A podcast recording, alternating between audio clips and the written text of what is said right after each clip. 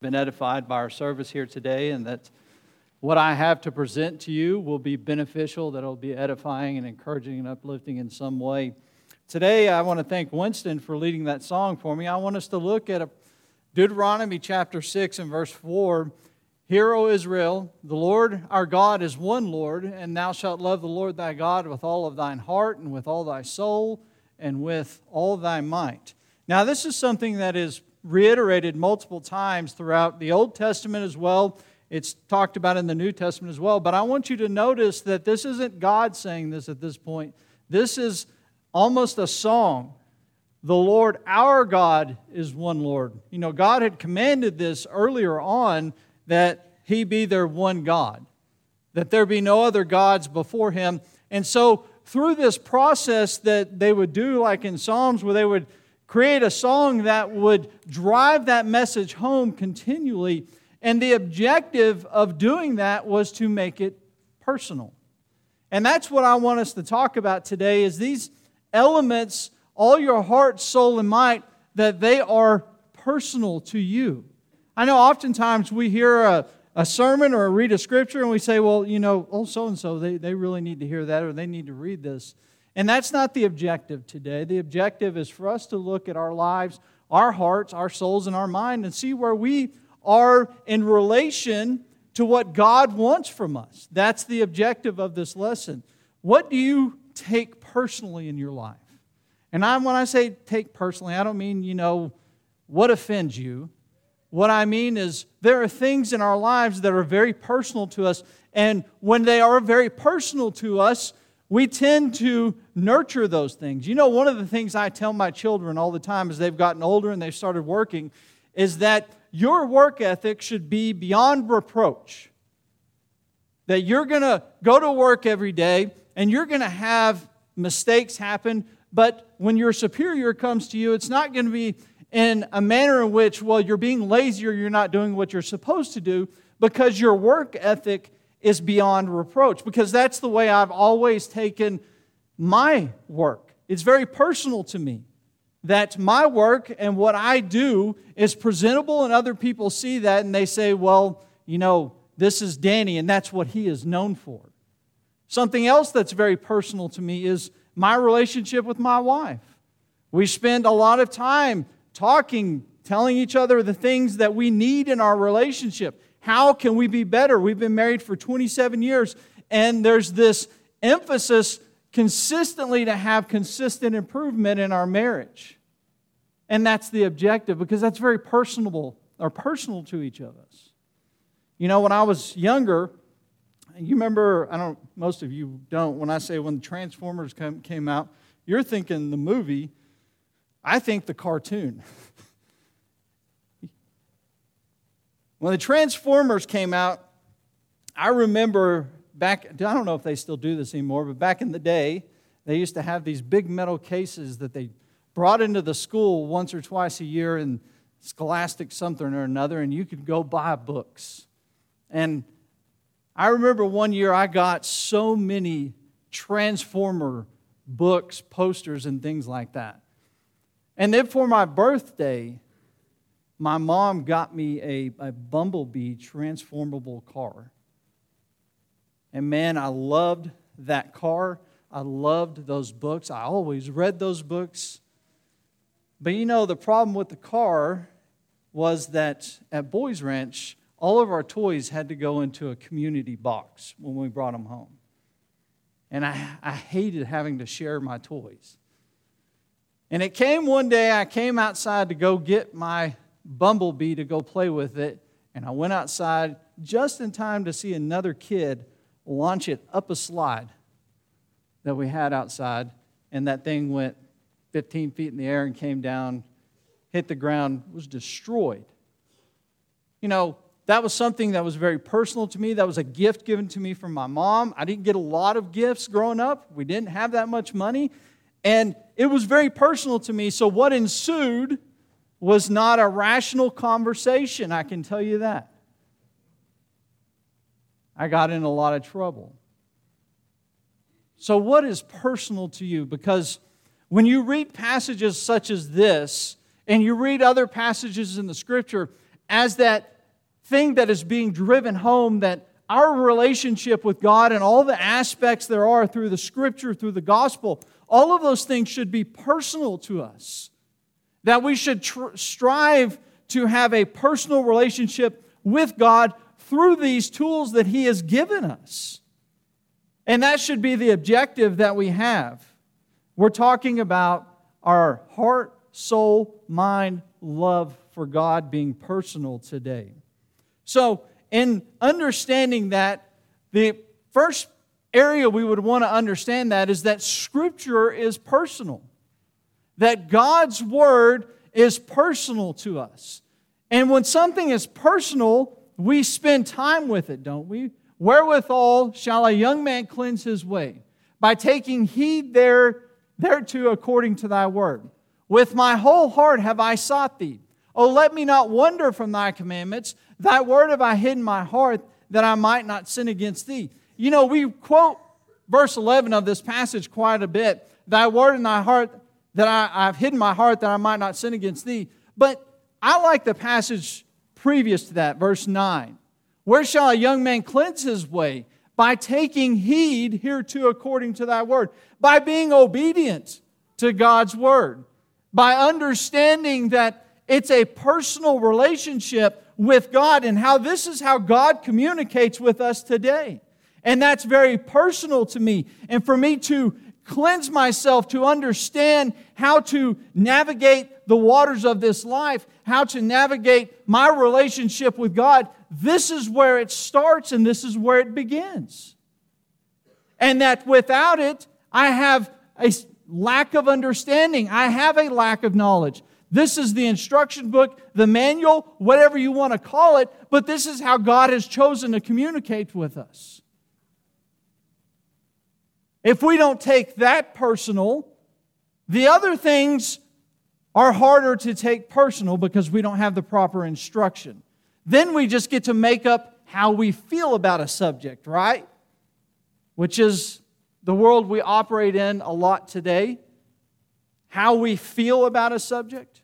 When God all along says, I don't want you to look at your feelings. I want you to look at what I have given you. This is how you have a relationship with me. This is how you navigate the world today. This is how you go beyond the world today and in the next life have eternity with me. Very clear. And that should be something that is very personal to us. What else should be personal to us in this Scripture? This passage talks about being cleansed. That understanding that having the right mindset and making it personal, that we can be cleansed from our sins. And we do it by understanding what God wants from us. I want you to think about when Christ was being tempted by Satan in the wilderness, what did He go to with all three temptations? Did He say, man, I feel like you're trying to do something wrong here. Or, I feel like this is the way this should go. No. What Christ did was use God's Word. 3 times He says, it is written, it is written, it is written. I find it fascinating that the man that created the heavens and the earth, that created you and I, in a moment of suffering and in a moment of temptation, went to the very thing that he knew would get him through that temptation. How do we have the audacity to think there's any other way? How do we have the audacity to say, I can shoulder this and deal with it on my own? Because if we're taking the Word of God seriously, we'll do just as Christ did, and that becomes the point in which all temptation, trials, we constantly seek His Word to overcome them. In 2 Timothy chapter 3 and verse 16, All Scripture is given by inspiration of God and is profitable for doctrine, for reproof, for correction, for instruction in righteousness, that the man of God may be perfect or complete, thoroughly furnished unto all good works. And I want you to understand this is a passage that we repeat time and time again because it's a very good passage.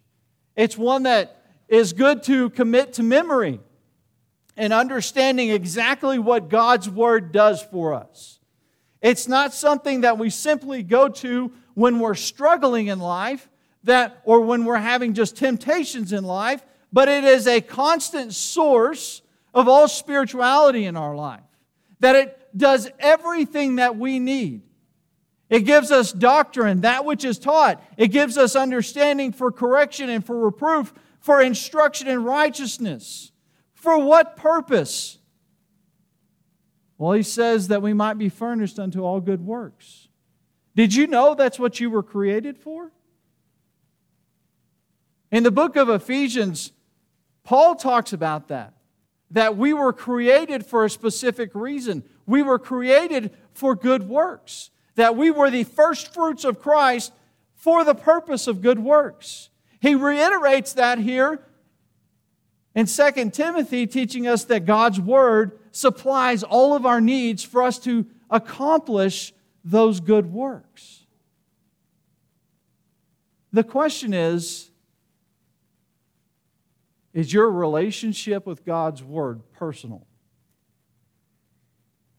Because if it is personal, there's time spent with it. One of the greatest rebukes in the Scripture is in Hebrews chapter 5. As Paul, or the author there, is rebuking the church on a subject concerning milk and meat. And he's talking about them being babes in Christ and consistently having to go back to the basic principles. They should be on the basics. They should be in the meat. They shouldn't have to be teaching the basics over and over and over again. They should be moving on to meatier things. Do you ever step back and evaluate your relationship with God's Word? Are you still in the milk phase, or have you moved on to the meat phase? That's a serious consideration then, or question that we should ask ourselves. Hey folks, there's some of you that you should still be in the milk phase. But there's sometimes that we're in the milk phase when we ought to have moved to the meat phase. The only way we move to that phase in our life is to study, to spend time in God's Word. You young teachers, whenever you're doing study and you're preparing a lesson, do all of your lessons seem like they're up here, or are they going down and getting a little bit deeper? Your understanding and application in your personal life.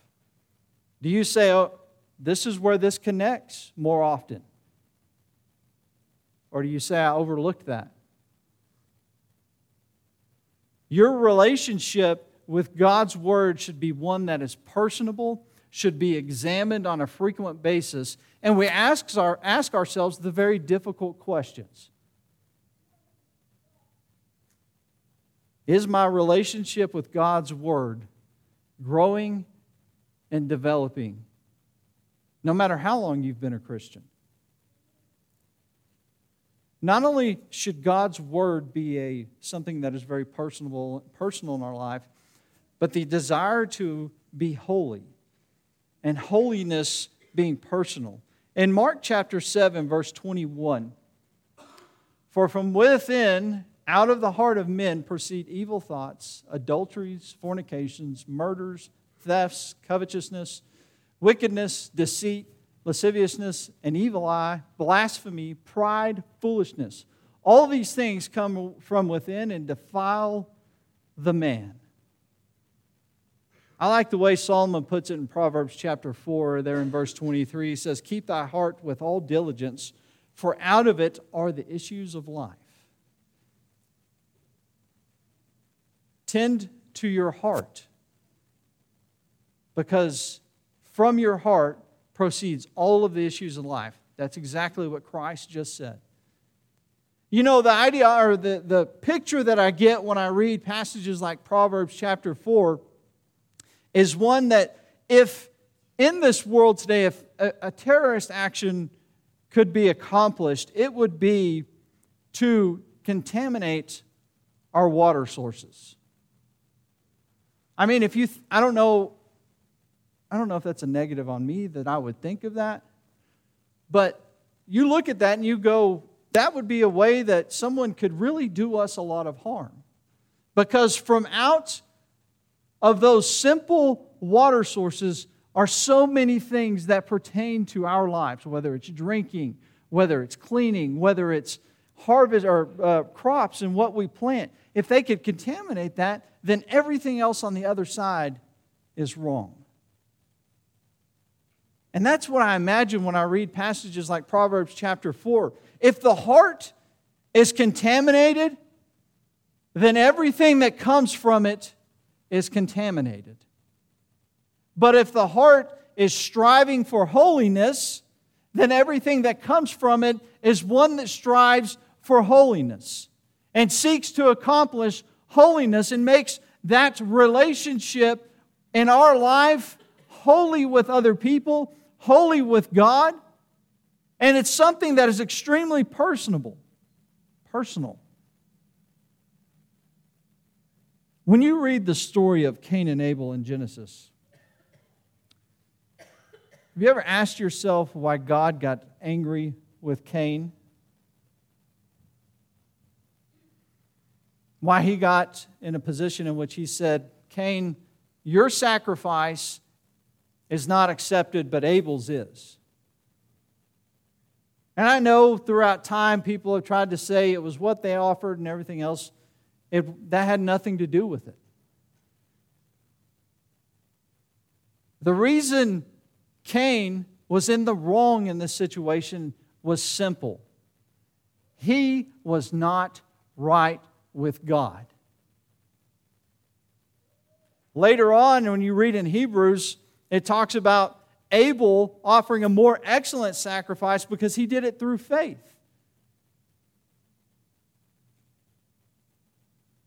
Cain didn't have a desire in his heart to please God, to be holy in his sacrifice. I don't know what was going on in Cain's heart, but what we get and the indication that we get from the Scripture is pretty plain and simple, that whatever it was, he was not right with God. He did not have a desire to have holiness in his life.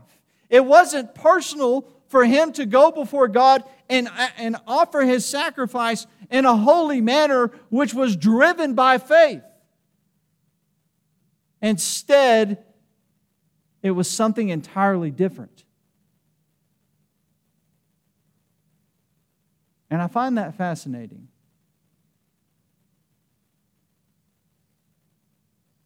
Because I know there have been a number of times that I've sat in this same building with you and my heart is not there. That my mind is not there. And that my soul is not there. It's on everything and anything else in this world. Do you think the worship that I offer is acceptable and pleasing to God? Does God look at the fruit of my lips offering the praise and go, that's someone attaining and striving for holiness? Or that's someone who's just going through the motion and giving me lip service? Because you know the answer to that as well as I do.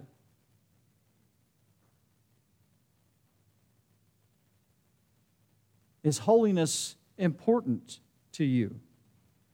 In 2 Corinthians chapter 6, Paul is talking about how God wanted to be among the church at Corinth. He wanted to be among them and to make them His people. I want you to see what he said in verse, as he goes into chapter 7 and verse 1. Having therefore these promises, dearly beloved, let us cleanse ourselves from all filthiness of the flesh and spirit, perfecting holiness in the fear of the Lord.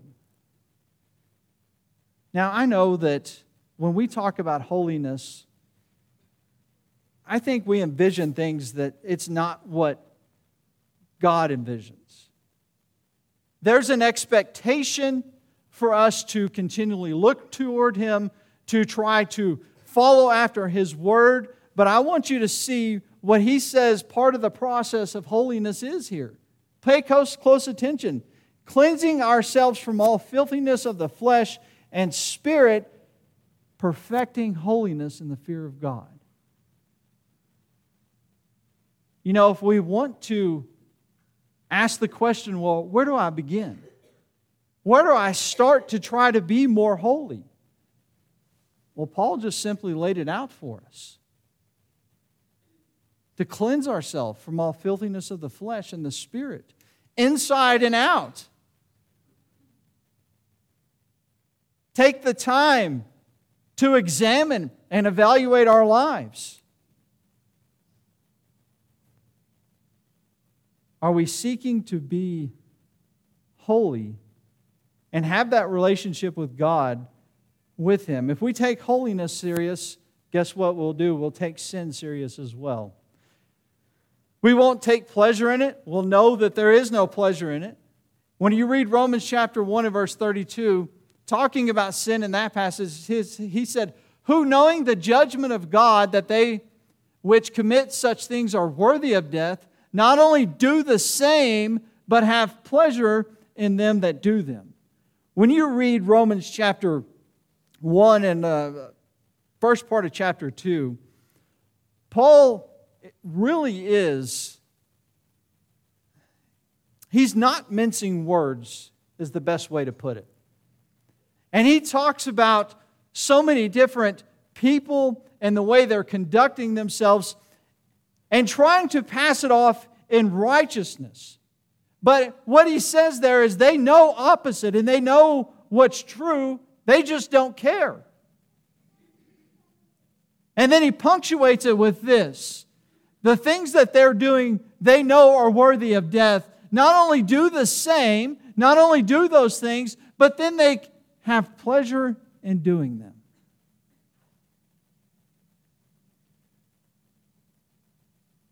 I know when we read passages like that, we kind of tend to think of, you know, Roman leaders, Roman officials.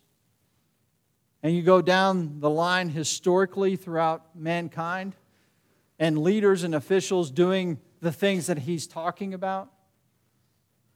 But that's not what Paul was driving at in that passage. He wasn't talking about these things that we are think are, oh, these sins are of murder and doing things like that. He was talking about a laundry list of sins. He was talking about fornication and lying, homosexuality, all of these things.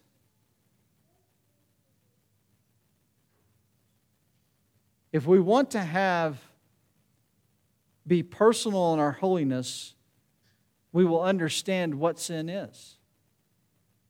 We won't defend ourselves in it. We'll do what James says in James chapter 5. We will actually confess it. We won't have a mentality of, well, everybody does it, or this is, you know, nobody's perfect. Those are common things that we hear. If we want to take holiness personal, we take sin personal. It's not something that we will joke about, but something that we will be sorry for. In James chapter 4, verse 9, it says, "Draw nigh to God, and He will draw nigh to you. Cleanse your hands, you sinners, and purify your hearts, you double-minded. Be afflicted and mourn and weep. Let your laughter be turned to mourning and your joy to heaviness."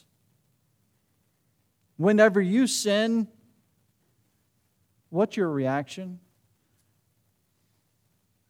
Whenever you realize that you're not right with God, what's your response? You know, the imagery we have here is, he says, draw nigh to God, come close to God. But what do you have to do? Cleanse your hands. You know, when my children were younger, my middle child was excessively dirty.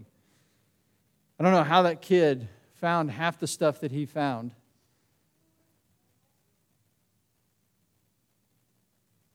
One day we were at a Burger King. Barrick, you're going to be embarrassed I'm telling this story. He was like maybe two, three years old. And we're eating with someone, and there was a young lady that was with us that was pregnant at the time.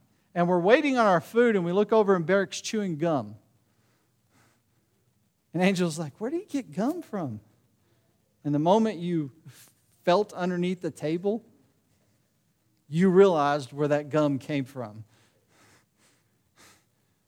And the poor lady that was with us, that was pregnant, I didn't think she was going to make it. I honestly didn't. She went sheet white. But you know, then we go outside after we're done eating, and we're going and we're getting in the parking lot, and Barrett comes up to me, and he holds his hands up for me to put him in the car, and I'm like, no. Go wash your hands, because there was like slime. I don't know what it was. To this day, I don't know what it was. I was like, go wash your hands, then I will pick you up and I will put you in the car.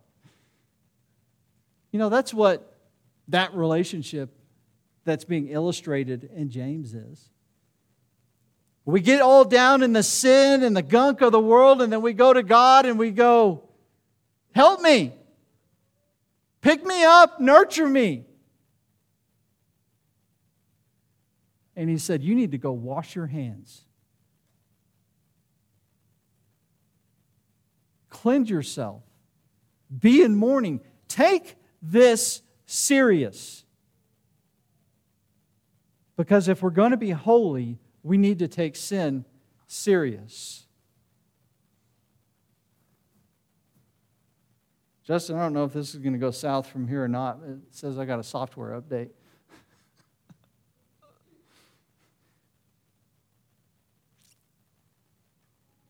The third aspect of having that relationship with God and that relationship with Christ, and what we will take personally, is the gospel. The gospel will be personal to each and every one of us, because it is the gospel that we understand and we can obtain holiness. In 1 Corinthians chapter 15, it says, moreover, brethren, I can declare unto you the gospel which I preached unto you, which also you have received, and wherein ye stand, by which also you are saved, if you keep in memory what I preached unto you, unless ye have believed in vain. For I delivered unto you first of all that which I also received, how that Christ died for our sins according to the Scriptures, and that He was buried, and that He rose again the third day according to the Scriptures. So as Paul is transitioning and closing out his letter to the church at Corinth in 1 Corinthians, you know, he's just got done talking about orderly conduct in the assemblies. But now there's one other thing that he needs to deal with, and that is the resurrection. And chapter 15 is a long chapter, and he's dealing with the subject of the resurrection. But before Paul deals with the subject of the resurrection, what does he do? He stops. He doesn't just jump into the resurrection. He stops and presents them the foundation, the building blocks from which the resurrection is built upon. And he says this, I'm going to give this to you again. I've given you the gospel and I've taught you the gospel before, but I need for you to understand it, unless you believed it in vain. And here it is. This is what the gospel is. Christ died for our sins. He was buried, and that He arose again on the third day. He was resurrected. That's the gospel, what Paul says. From there, he then deals with the resurrection piece of the gospel. But the gospel, in a nutshell, is those three elements. The death, burial, and resurrection of Jesus Christ. The word gospel simply means good news. I'm giving you this good news. That without this good news, we wouldn't have anything. We wouldn't have spirituality. We wouldn't have holiness. That because of Christ, we can now obtain all of these things. Paul begins Romans chapter 1 with this. Paul, a servant of Jesus Christ, called to be an apostle, separated unto the gospel of God. Now, this isn't the only time that Paul says this. Peter also says it in some of his writings. That he was separated for a purpose. For the gospel of Jesus Christ. For the good news. To spread that good news. This was something that was clearly personal. Because he had been set apart for this very thing. And he drives home how personal it is. Throughout this letter, we hear him talk about it in different ways, and throughout his other letters, this is the things that Paul says. For I am not ashamed of the gospel of Christ, for it is the power of God unto salvation to everyone that believeth, to the Jew first, and to also the Greek. I will proclaim the gospel, and I'm not ashamed of it, because I know within that gospel is the power of God unto salvation. And without it, we have no salvation. Do you think this was very personal to Paul? In Romans chapter 15 and verse 20, he says, Yea, so I have strived to preach the gospel. In 1 Corinthians chapter 9 and verse 23, he says, And this I do for the gospel's sake. All of the struggles, pain, afflictions. He says the same thing in 2 Corinthians. In Philippians chapter 1 and verse 27, Only let your conversation be as it becometh the gospel of Christ. In Philemon chapter 1 and verse 13, he says, he talking about them that they administered unto me in the bonds of the gospel. Whenever you go to 2 Corinthians, and Paul goes down this laundry list of things that had happened to him, that he had been beaten, that he had been stoned, that he had been in shipwreck, that he had been without clothes, that he had been without food, all for what? Purpose. The gospel.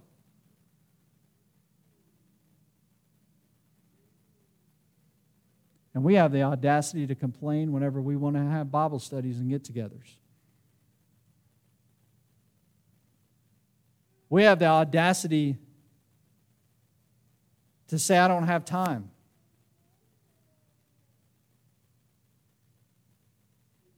We have the audacity to put everything else in life that we want to make personal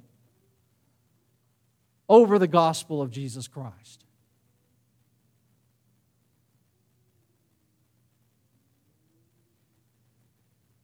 Is the gospel personal to you?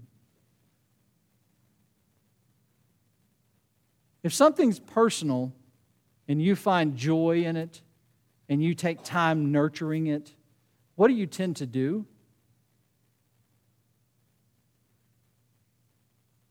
My wife and I's relationship is personal to me. When I meet new people, I want to share that she's my wife. I don't want to share her with other people, but I want to share that she's my wife.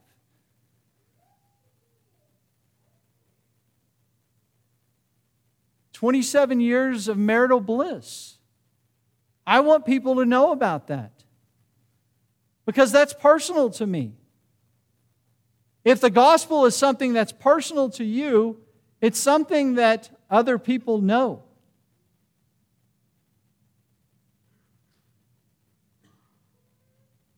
Years ago, I had a conversation with a young man, and he was talking about his work environment. And he was talking about another worker, a co-worker, and he was known to be the religious guy.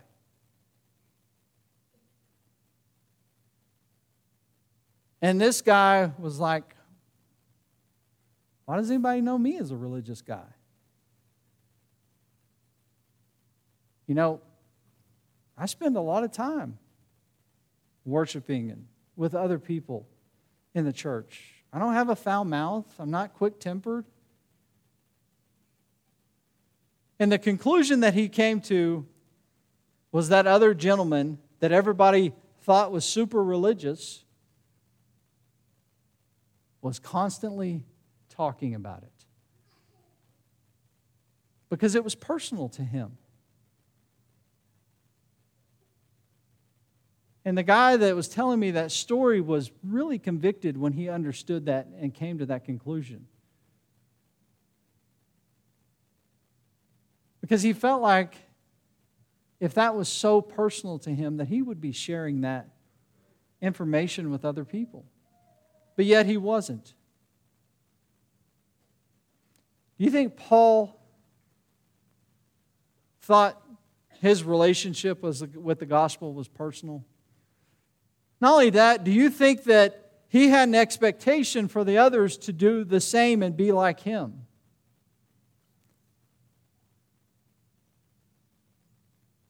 Whenever we read passages like Romans, where Paul spent a lot of time nurturing the principles of the Old Testament and how all of those things pointed to the gospel. And he understood it from a theological standpoint. He understood the law and he understood the prophets. He understood who Abraham was. And he's very thorough. Chapters 3 through 5, going through all of that and teaching how the law and the prophets and even Abraham were always pointing towards Christ and they were always pointing towards the gospel. And then when he gets to chapter 6, later in chapter 6, he says, "But God be thanked that you were servants of sin, but ye have obeyed from the heart that form of doctrine which was delivered you." What was he talking about? He spent all of this time showing how the prophets and the Old Testament and even Abraham all pointed towards Christ. What is he talking about? That form of doctrine that he was so glad that they had obeyed.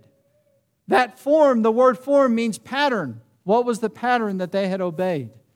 Well, earlier he said this, "This is the pattern, knowing ye not that so many of us were baptized into Jesus Christ, were baptized into His death. Therefore we are buried with Him by baptism into death, that like as Christ was raised up from the dead by the glory of the Father, even so we should also walk in newness of life. For if we've been planted together in likeness of His death, we shall also be in the likeness of His resurrection. Knowing this, that our old man is crucified with Him, that the body of sin might be destroyed, that henceforth we should not serve sin." This was the form of doctrine that they had been obedient to. This is the pattern that they had been obedient to.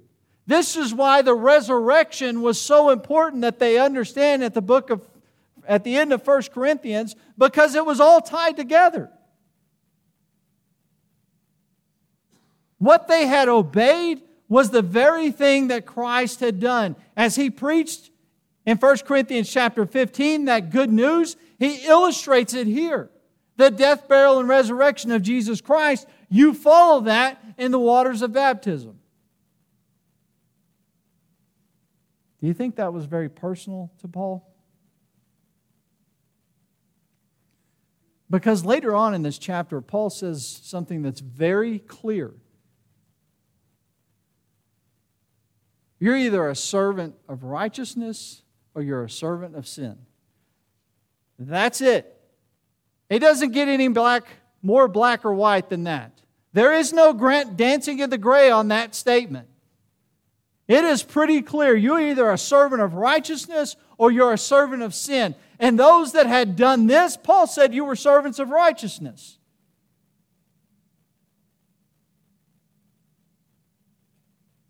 And he was appealing to them to understand, why would you go back and want to continue to live in sin whenever you are already servants of righteousness? He wanted them to understand that this was something that they did that was personal. They didn't just go through the motions of getting in some water, having somebody dunk them and raise them back up. That this was something that was personal. That they were resurrected to a newness of life. Why would you want to continue to be a servant of sin?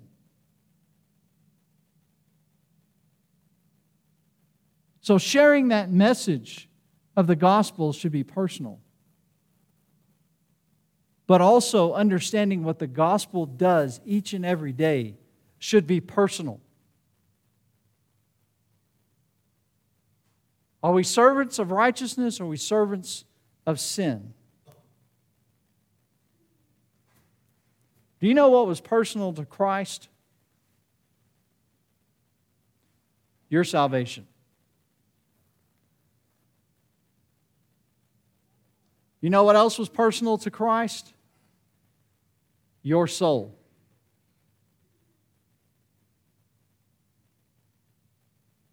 It was personal to Him that the plan that Him and God have be implemented for you.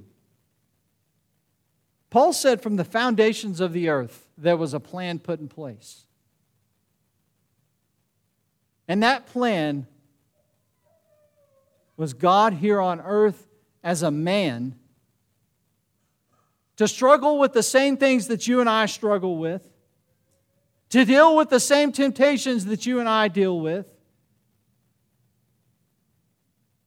But at the end of all of it, be lifted up between heaven and earth on a cross while the creation which He created screams vile things, spits at Him, and ultimately murders Him. That's how personal your soul is to Jesus Christ. He didn't take His role half-hearted. He full-on committed with everything He was for you. And what He asks from us is that we submit to Him. That we be willing to make these things personal with all of our heart, soul, and mind.